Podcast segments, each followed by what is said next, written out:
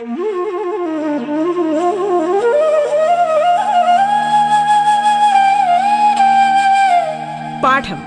കേട്ടു പഠിക്കാൻ റേഡിയോ കേരളയിലൂടെ.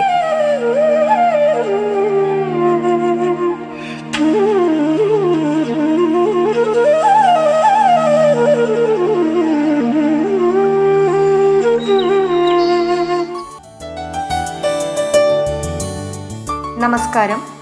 സംസ്ഥാന സർക്കാരിന്റെ ഓൺലൈൻ സംരംഭമായ റേഡിയോ കേരളയിൽ നിങ്ങളിപ്പോൾ കേൾക്കുന്നത് പാഠം എന്ന പരിപാടിയാണ്. സ്കൂൾ വിദ്യാഭ്യാസം ഓൺലൈനിലൂടെ ആയിരിക്കുന്ന ഇക്കാലത്ത് അഞ്ച് മുതൽ പത്ത് വരെയുള്ള ക്ലാസ്സിലെ പാഠഭാഗങ്ങൾ വളരെ ലളിതമായി കുട്ടികളിലേക്ക് എത്തിക്കുകയാണ് പാഠം. പാഠത്തിന്റെ ഇന്നത്തെ അധ്യായത്തിൽ ഞാൻ രഞ്ജിനി നിഷാം സോഷ്യൽ സയൻസ് വിഷയം പഠിപ്പിക്കുന്ന അധ്യാപികയാണ്. ഇന്ന് നമ്മൾ പഠിക്കാൻ പോകുന്നത് എട്ടാം ക്ലാസ്സിലെ ഏഴാം പാഠഭാഗമായ സമ്പദ് ശാസ്ത്ര ചിന്തകൾ എന്ന അധ്യായമാണ്.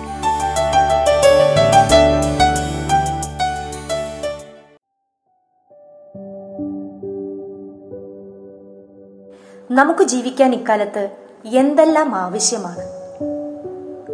മനുഷ്യന്റെ അടിസ്ഥാന ആവശ്യങ്ങൾ എന്തെല്ലാമാണ്?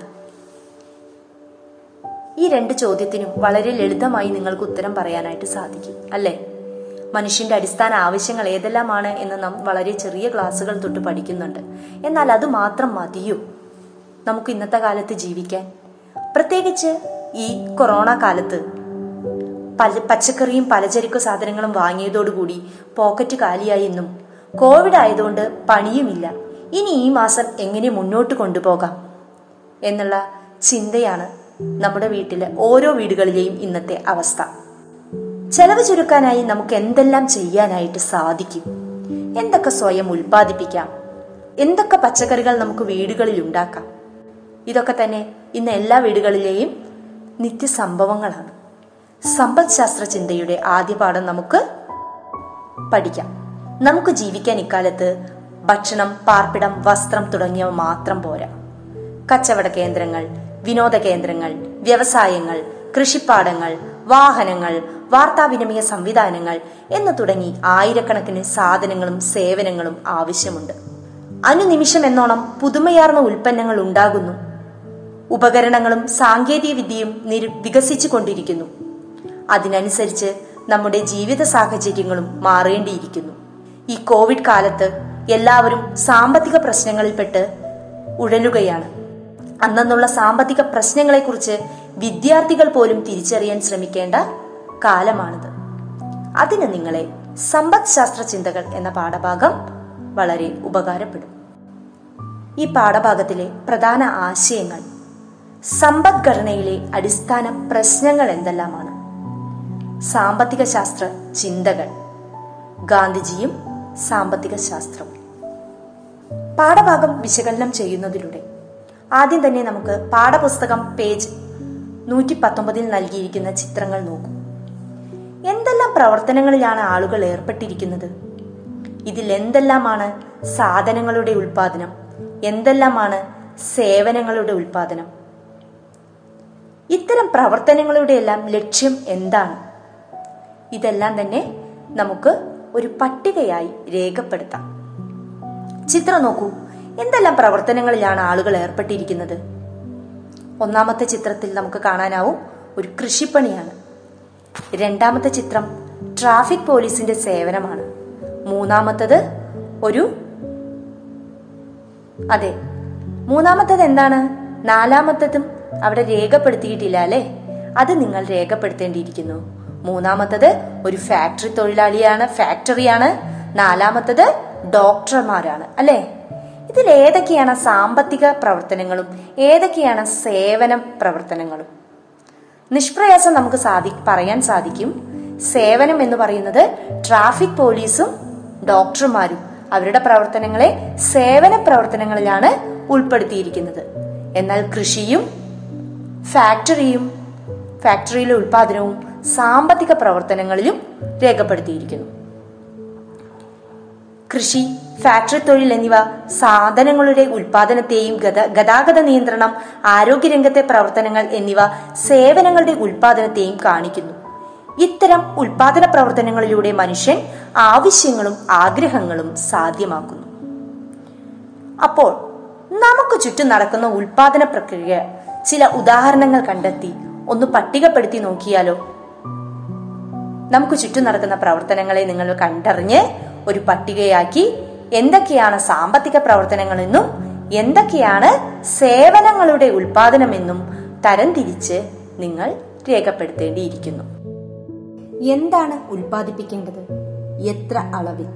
വിഭവങ്ങൾ പരിമിതമായതിനാൽ ലഭ്യമായ വിഭവങ്ങൾ ഉപയോഗിച്ച് സമൂഹത്തിന് ഗുണകരമായ രീതിയിൽ എന്ത് ഉൽപ്പാദിപ്പിക്കണമെന്നത് ഏറ്റവും പ്രധാനമാണ്. മുകളിൽ സൂചിപ്പിക്കുന്ന ചർച്ചയിൽ ഒട്ടേറെ ആവശ്യങ്ങൾ ഉയർന്നുവെങ്കിലും മുൻഗണനാ അടിസ്ഥാനത്തിൽ ഏറ്റവും ആവശ്യമായി തോന്നിയത് പച്ചക്കറി ആയതുകൊണ്ടാണ് അവർ അത്തരത്തിലൊരു തീരുമാനത്തിലെത്തിയത്. എന്ത് ഉൽപ്പാദിപ്പിക്കണം എന്ന് തീരുമാനിച്ചാൽ അത് എത്രമാത്രം അളവിൽ വേണം എന്നതും പ്രസക്തമാണ്. ഇതുപോലെ പുതിയ വ്യാവസായിക ഉൽപ്പന്നങ്ങൾ നിർമ്മിക്കാൻ തീരുമാനിച്ചാൽ ഏതെല്ലാം വ്യവസായങ്ങളാണ് തുടങ്ങേണ്ടത് എത്ര യൂണിറ്റുകൾ ആരംഭിക്കണം എന്നതും എന്ത് ആസൂത്രണം ചെയ്യേണ്ടതാണ്. ഏതെല്ലാം വ്യവസായങ്ങളാണ് തുടങ്ങേണ്ടത് എത്ര യൂണിറ്റുകൾ ആരംഭിക്കണം എന്നതും ആസൂത്രണം ചെയ്യേണ്ടതാണല്ലോ. ഭക്ഷണം പാർപ്പിടം വസ്ത്രം ആശുപത്രികൾ സ്കൂളുകൾ എന്നിവ ഉണ്ടാകേണ്ടത് സമൂഹത്തിന്റെ ആവശ്യത്തിനനുസരിച്ചാണ്. സമൂഹത്തിന്റെ ആവശ്യവും ഉൽപാദനത്തിന്റെ അളവും തമ്മിലൊരു സന്തുലിതാവസ്ഥ സ്ഥാപിക്കേണ്ടതുണ്ട്. എങ്ങനെ ഉൽപ്പാദിപ്പിക്കാം? എന്താണ് ഉൽപ്പാദിപ്പിക്കേണ്ടത്? അത് എത്രമാത്രം എന്ന് തീരുമാനിക്കപ്പെട്ടാൽ അത് എങ്ങനെ എന്ന രണ്ടാമത്തെ പ്രസക്തമായ ചോദ്യം ഉയർന്നു വരും. ഏത് ഉൽപാദന രീതിയെ സൂചിപ്പിക്കുന്നു? ഇത് ഉൽപാദന രീതിയെ സൂചിപ്പിക്കുന്നു. സമൂഹത്തിൽ ലഭ്യമായ വിഭവങ്ങളെയും സാങ്കേതിക വിദ്യയെയും അടിസ്ഥാനപ്പെടുത്തിയാണ് എങ്ങനെ ഉൽപ്പാദിപ്പിക്കാം എന്ന് തീരുമാനിക്കേണ്ടത്. ഉദാഹരണത്തിന് നിലമൊരുക്കൽ വിത്ത് വിതയ്ക്കൽ കളപറിക്കൽ വളമിടൽ കൊയ്ത്ത് മെതി തുടങ്ങിയ കാർഷിക പ്രവർത്തനങ്ങൾ തൊഴിലാളികളെ ഉപയോഗിച്ചോ ആധുനിക കാർഷിക ഉപകരണങ്ങൾ ഉപയോഗിച്ചോ നടത്താവുന്നതാണ്. ഇതിൽ ഏത് മാർഗമാണ് സ്വീകരിക്കേണ്ടത് എന്നത് ആ പ്രദേശത്തിന്റെ ലഭ്യമായ വിഭവങ്ങളുടെ അടിസ്ഥാനപ്പെടുത്തിയാണ് തീരുമാനിക്കുന്നത്. വിഭവങ്ങളുടെ ലഭ്യതയ്ക്കനുസരിച്ച് ഉൽപാദനത്തിന്റെ രീതിയിൽ വ്യത്യസ്തതകൾ ഉണ്ടാകാറുണ്ട്. ആർക്കു വേണ്ടി ഉൽപ്പാദിപ്പിക്കാം? സമൂഹത്തിന്റെ ആവശ്യങ്ങൾ നിറവേറ്റുന്നതിനു വേണ്ടിയാകണം ഉൽപാദനം നടത്തേണ്ടത്. മനുഷ്യന്റെ ആവശ്യങ്ങൾ പരിമിതമല്ല. ഓരോ ആവശ്യവും നിറവേറ്റുമ്പോഴും പുതിയ ആവശ്യങ്ങൾ കടന്നുവരും.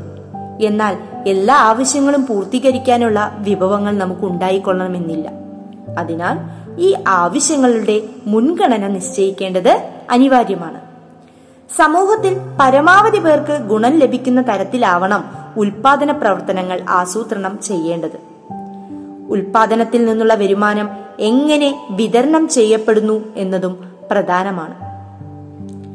മുതൽ മുടക്കിന്റെ പലിശ സംഘാടകന്റെ ലാഭം തൊഴിലാളിയുടെ വേതനം ഭൂമിയുടെ വാടക എന്നിവയ്ക്കായി വരുമാനം വിതരണം ചെയ്യപ്പെടുന്നു. സാമ്പത്തിക ശാസ്ത്ര പഠനം കേവലം സമ്പത്തിനെ കുറിച്ചുള്ള പഠനം മാത്രമല്ല. മനുഷ്യനെക്കുറിച്ചും സമൂഹത്തെക്കുറിച്ചുമുള്ള പഠനം കൂടെയാണ്. വിവിധ കാലഘട്ടത്തിൽ സാമ്പത്തിക ചിന്തകന്മാരുടെ സംഭാവനകൾ ഈ ശാസ്ത്രശാഖയുടെ വളർച്ചയ്ക്ക് സഹായകരമായിട്ടുണ്ട്.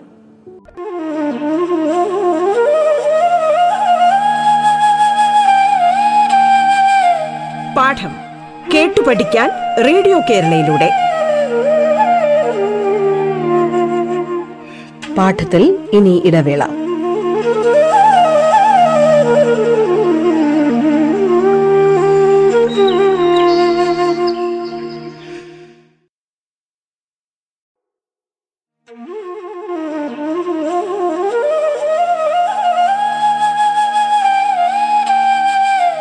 പാഠം കേട്ടു പഠിക്കാൻ റേഡിയോ കേരളയിലൂടെ.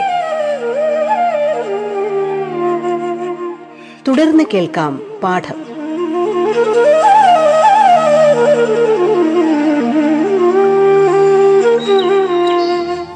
എട്ടാം ക്ലാസ്സിലെ സാമൂഹ്യ പാഠത്തിലെ ഏഴാം അധ്യായമായ സമ്പദ് ശാസ്ത്ര ചിന്തകൾ എന്ന പാഠഭാഗമാണ് നിങ്ങൾ കേട്ടുകൊണ്ടിരിക്കുന്നത്. നിങ്ങൾക്കൊപ്പം ഞാൻ രഞ്ജിനി നിഷാന്ത്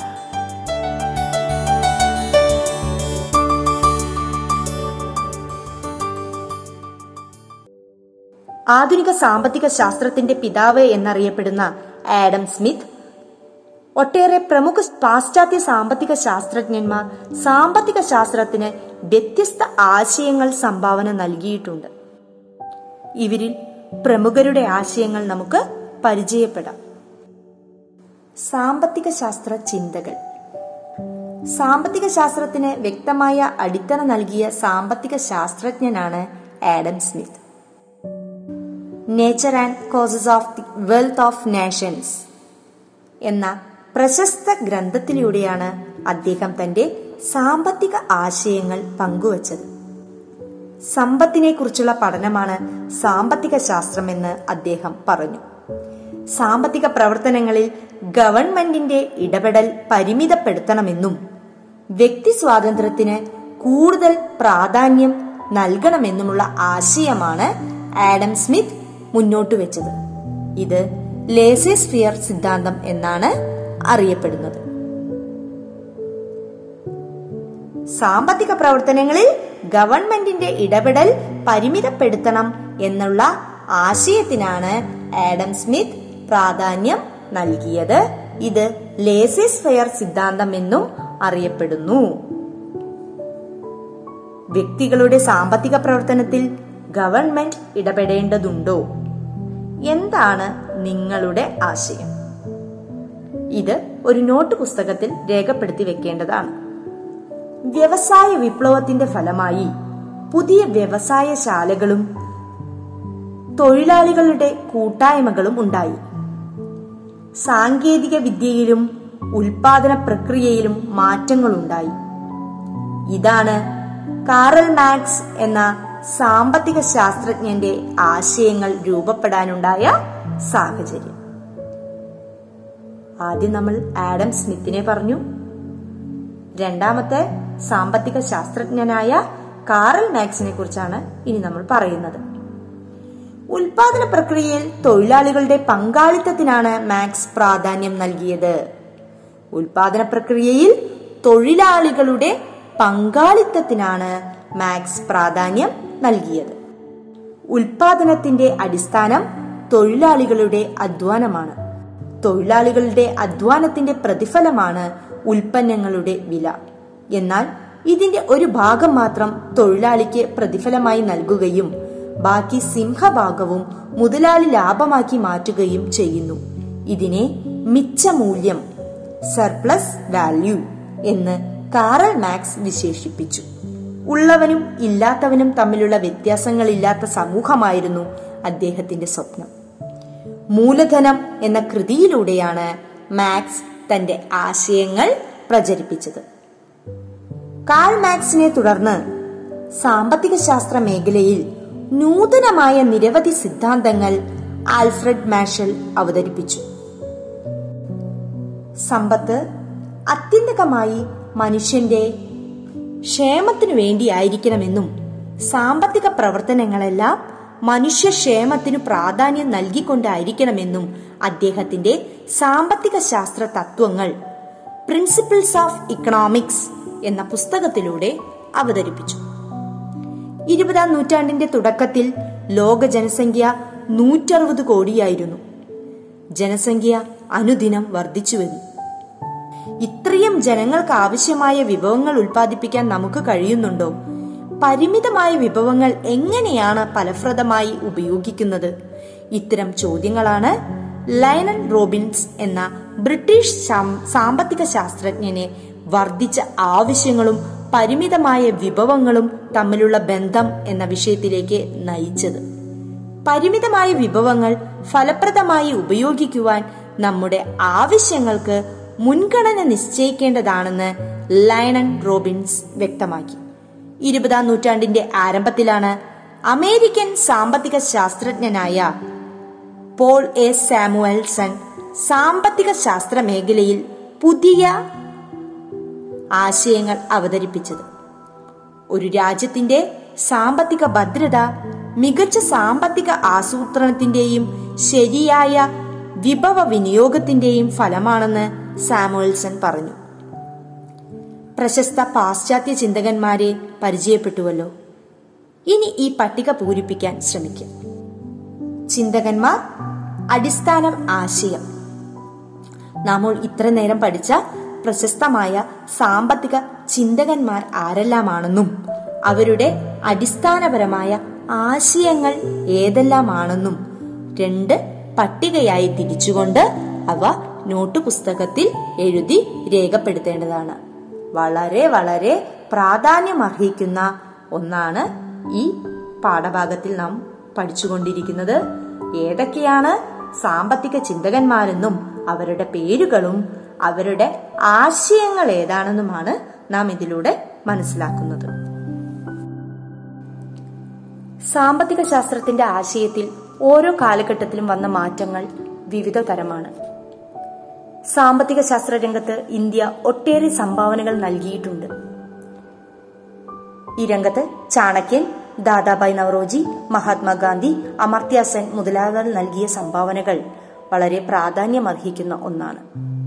ചാണക്യൻ. മൗര്യ സാമ്രാജ്യത്തിന്റെ അധിപനായിരുന്ന ചന്ദ്രഗുപ്ത മൗര്യന്റെ മുഖ്യ ഉപദേഷ്ടാവായിരുന്നു ചാണക്യൻ. അദ്ദേഹത്തിന്റെ അർത്ഥശാസ്ത്രം എന്ന ഗ്രന്ഥം ഇന്ത്യയുടെ സാമ്പത്തിക ശാസ്ത്ര സിദ്ധാന്തങ്ങളിൽ പ്രധാനമാണ്. ഫലപ്രദമായ സാമ്പത്തിക പ്രവർത്തനങ്ങളുടെ അഭാവം ഒരു രാജ്യത്തെ നാശത്തിലേക്ക് നയിക്കുന്നു. രാജ്യത്തെ സാമ്പത്തിക പുരോഗതിക്ക് ശരിയായ നിയമങ്ങളുടെ പ്രാധാന്യം ചാണക്യൻ എടുത്തു പറഞ്ഞു. ഇത്തരം നിയമങ്ങളിലൂടെ സർക്കാരിന് വരുമാന നഷ്ടം തടയാൻ കഴിയുന്നതാണ്. മഗധയെ ഒരു സാമ്പത്തിക ശക്തിയാക്കി മാറ്റിയതിൽ ചാണക്യന്റെ പങ്ക് വളരെ വലുതാണ്. ദാദാബായ് നവറോജി ബ്രിട്ടീഷ് ഇന്ത്യയിലെ അറിയപ്പെടുന്ന സാമ്പത്തിക ശാസ്ത്ര വിദഗ്ധനാണ് ദാദാബായ് നവറോജി. ഇന്ത്യയുടെ സമ്പത്ത് ചോർത്തിയെടുക്കുന്നതാണ് ബ്രിട്ടീഷ് ഭരണമെന്നും ഇത് ഇന്ത്യയെ ദാരിദ്ര്യത്തിലേക്കും സാമ്പത്തിക തകർച്ചയിലേക്കും നയിക്കുന്നുവെന്നും അദ്ദേഹം ചൂണ്ടിക്കാണിച്ചു. ഇത് ചോർച്ചാ സിദ്ധാന്തം എന്നറിയപ്പെടുന്നു. ഗാന്ധിജി ദാദാബായ് നവറോജിക്ക് ശേഷം ഇന്ത്യയുടെ സാമ്പത്തിക ശാസ്ത്രത്തിന് തനതായ സംഭാവനകൾ നൽകിയത് നമ്മുടെ രാഷ്ട്രപിതാവായ മഹാത്മാഗാന്ധിജിയായിരുന്നു ഗാന്ധിജിയുടെ പുസ്തകമായ ഹിന്ദ് സ്വരാജിൽ തന്നെയാണ് അദ്ദേഹത്തിന്റെ സാമ്പത്തിക ശാസ്ത്രങ്ങളുടെ തുടക്കം. ഗാന്ധിജിയുടെ ആശയങ്ങൾ ഗ്രാമീണ സമ്പദ് വ്യവസ്ഥയ്ക്കും ധാർമ്മിക മൂല്യങ്ങൾക്കും പ്രാധാന്യം നൽകുന്നവയായിരുന്നു. ഗാന്ധിജിയുടെ ട്രസ്റ്റിഷിപ്പ് എന്ന മഹത്തായ ആശയം സമ്പദ് ശാസ്ത്ര രംഗത്ത് പുതിയ ചിന്തകൾക്ക് വഴിവെച്ചു സത്യത്തിലും അഹിംസയിലും അധിഷ്ഠിതമായ ഒരു സമ്പദ്ഘടനയാണ് ട്രസ്റ്റിഷിപ്പ് എന്നതിലൂടെ ഗാന്ധിജി ലക്ഷ്യമിട്ടത്. അമർത്യാസൻ സെൻ ആയിരത്തി തൊള്ളായിരത്തി തൊണ്ണൂറ്റി എട്ടിൽ നൊബൽ സമ്മാനം ലഭിച്ച ഇന്ത്യൻ സാമ്പത്തിക ശാസ്ത്രജ്ഞനാണ് അമർത്യ സെൻ. മനുഷ്യക്ഷേമം സാമ്പത്തിക അസമത്വം വികസനം എന്നീ വിഷയങ്ങളെക്കുറിച്ച് അദ്ദേഹം രചിച്ച ഗ്രന്ഥങ്ങൾ ലോക സാമ്പത്തിക ശാസ്ത്ര ചിന്തകൾക്ക് മുതൽക്കൂട്ടായി. ദാരിദ്ര്യരേഖ നിർണയിക്കുന്നതിലെ അപാകത അമർത്യാസൻ ചൂണ്ടിക്കാട്ടി. ദാരിദ്ര്യം അസമത്വം ക്ഷാമം തുടങ്ങിയവയ്ക്കാണ് തന്റെ പഠനങ്ങളിൽ അദ്ദേഹം പ്രാധാന്യം നൽകിയത്.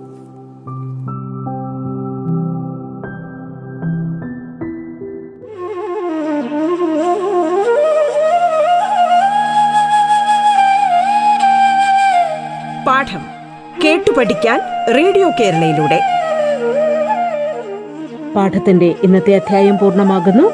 ഇനി അടുത്ത ദിവസം കേൾക്കാം. നമസ്കാരം.